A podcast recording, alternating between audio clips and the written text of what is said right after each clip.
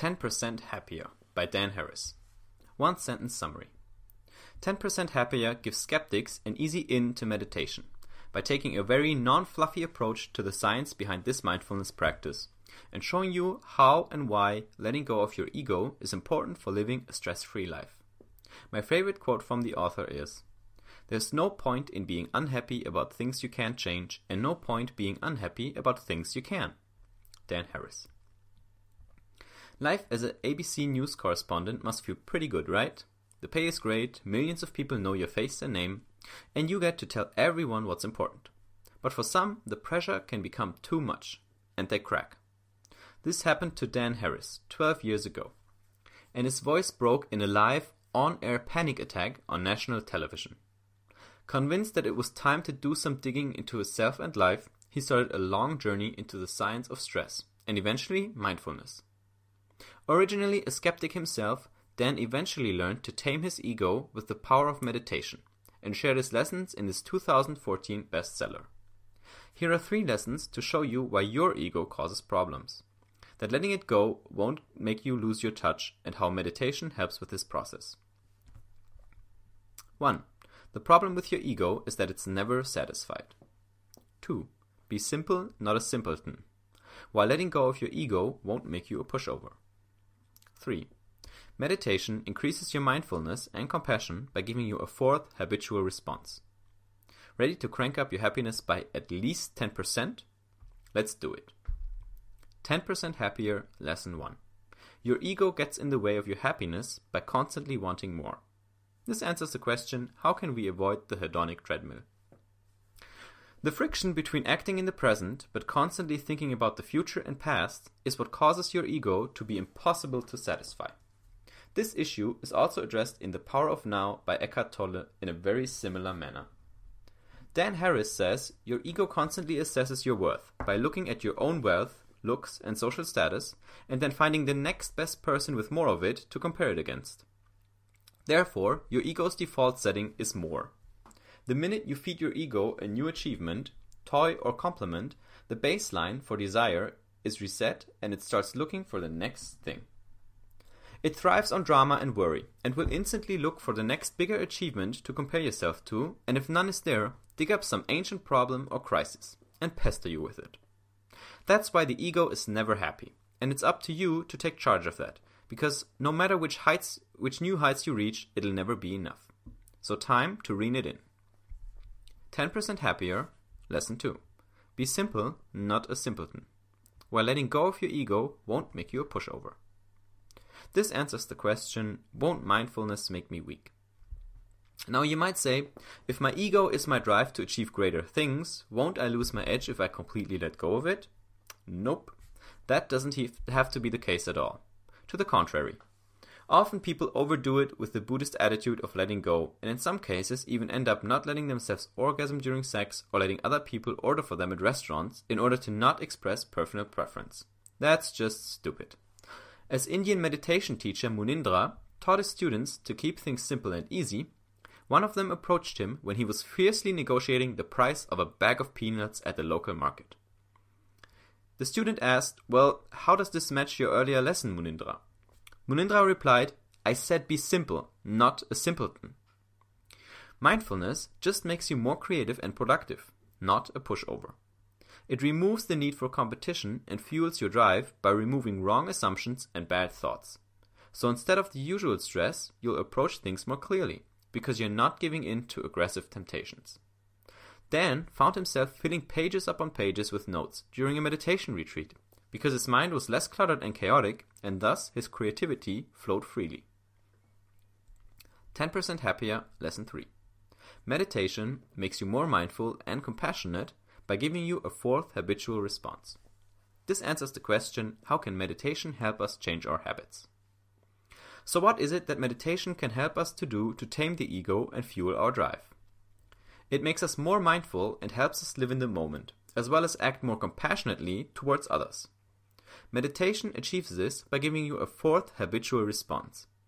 According to ancient Buddhist wisdom, we usually exhibit three characteristic habitual responses to all of our experiences.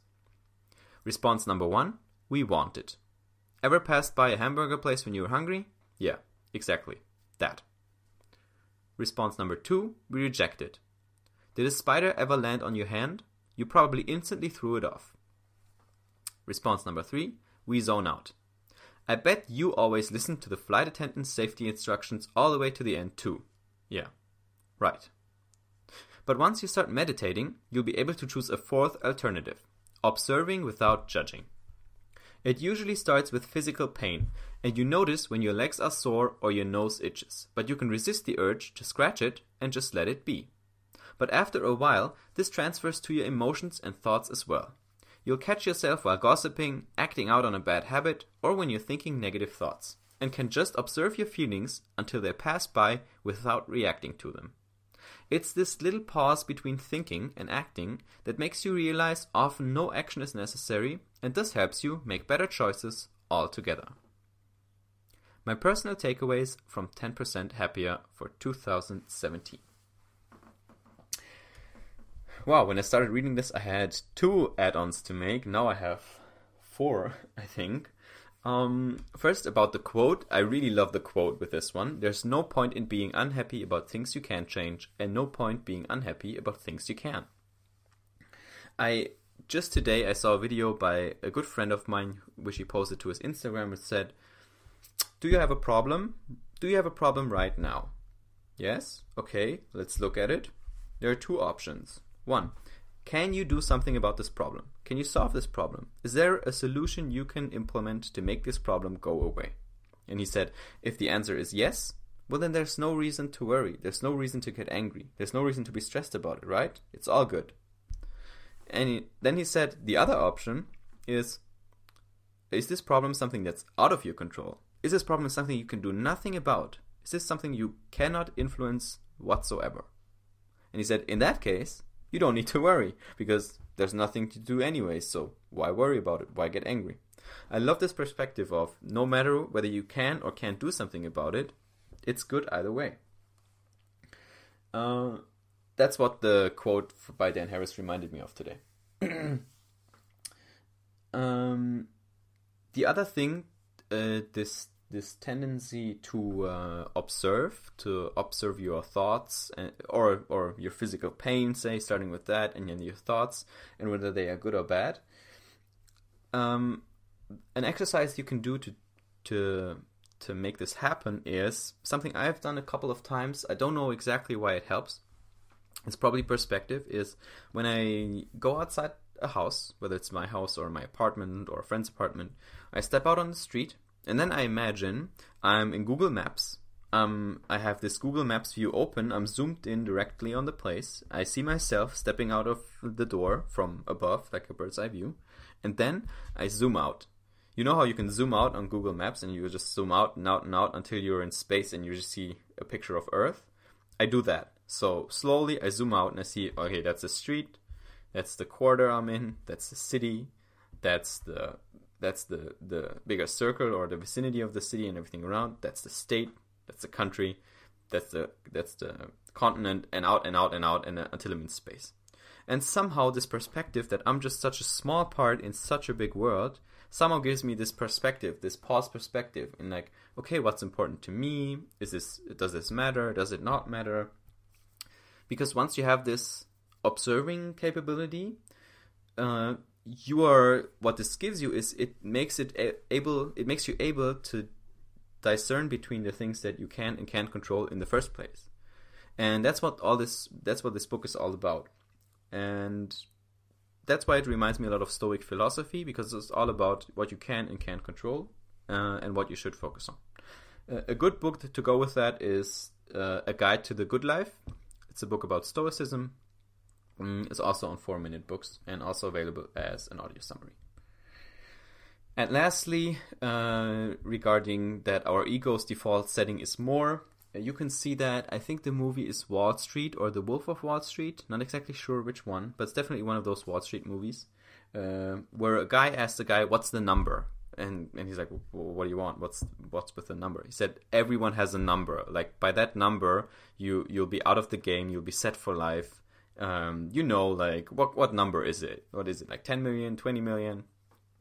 And the guy just has a twinkle in his eye and looks back and he says, "More." and that's when you know like it all goes to hell because uh, he he'll never have enough. That's a very cool scene. Um, if you check that out, keeping this book in mind, uh, it will give you some great insights, I guess. So that's it from me for now. I hope you enjoyed the summary and see you on the next one.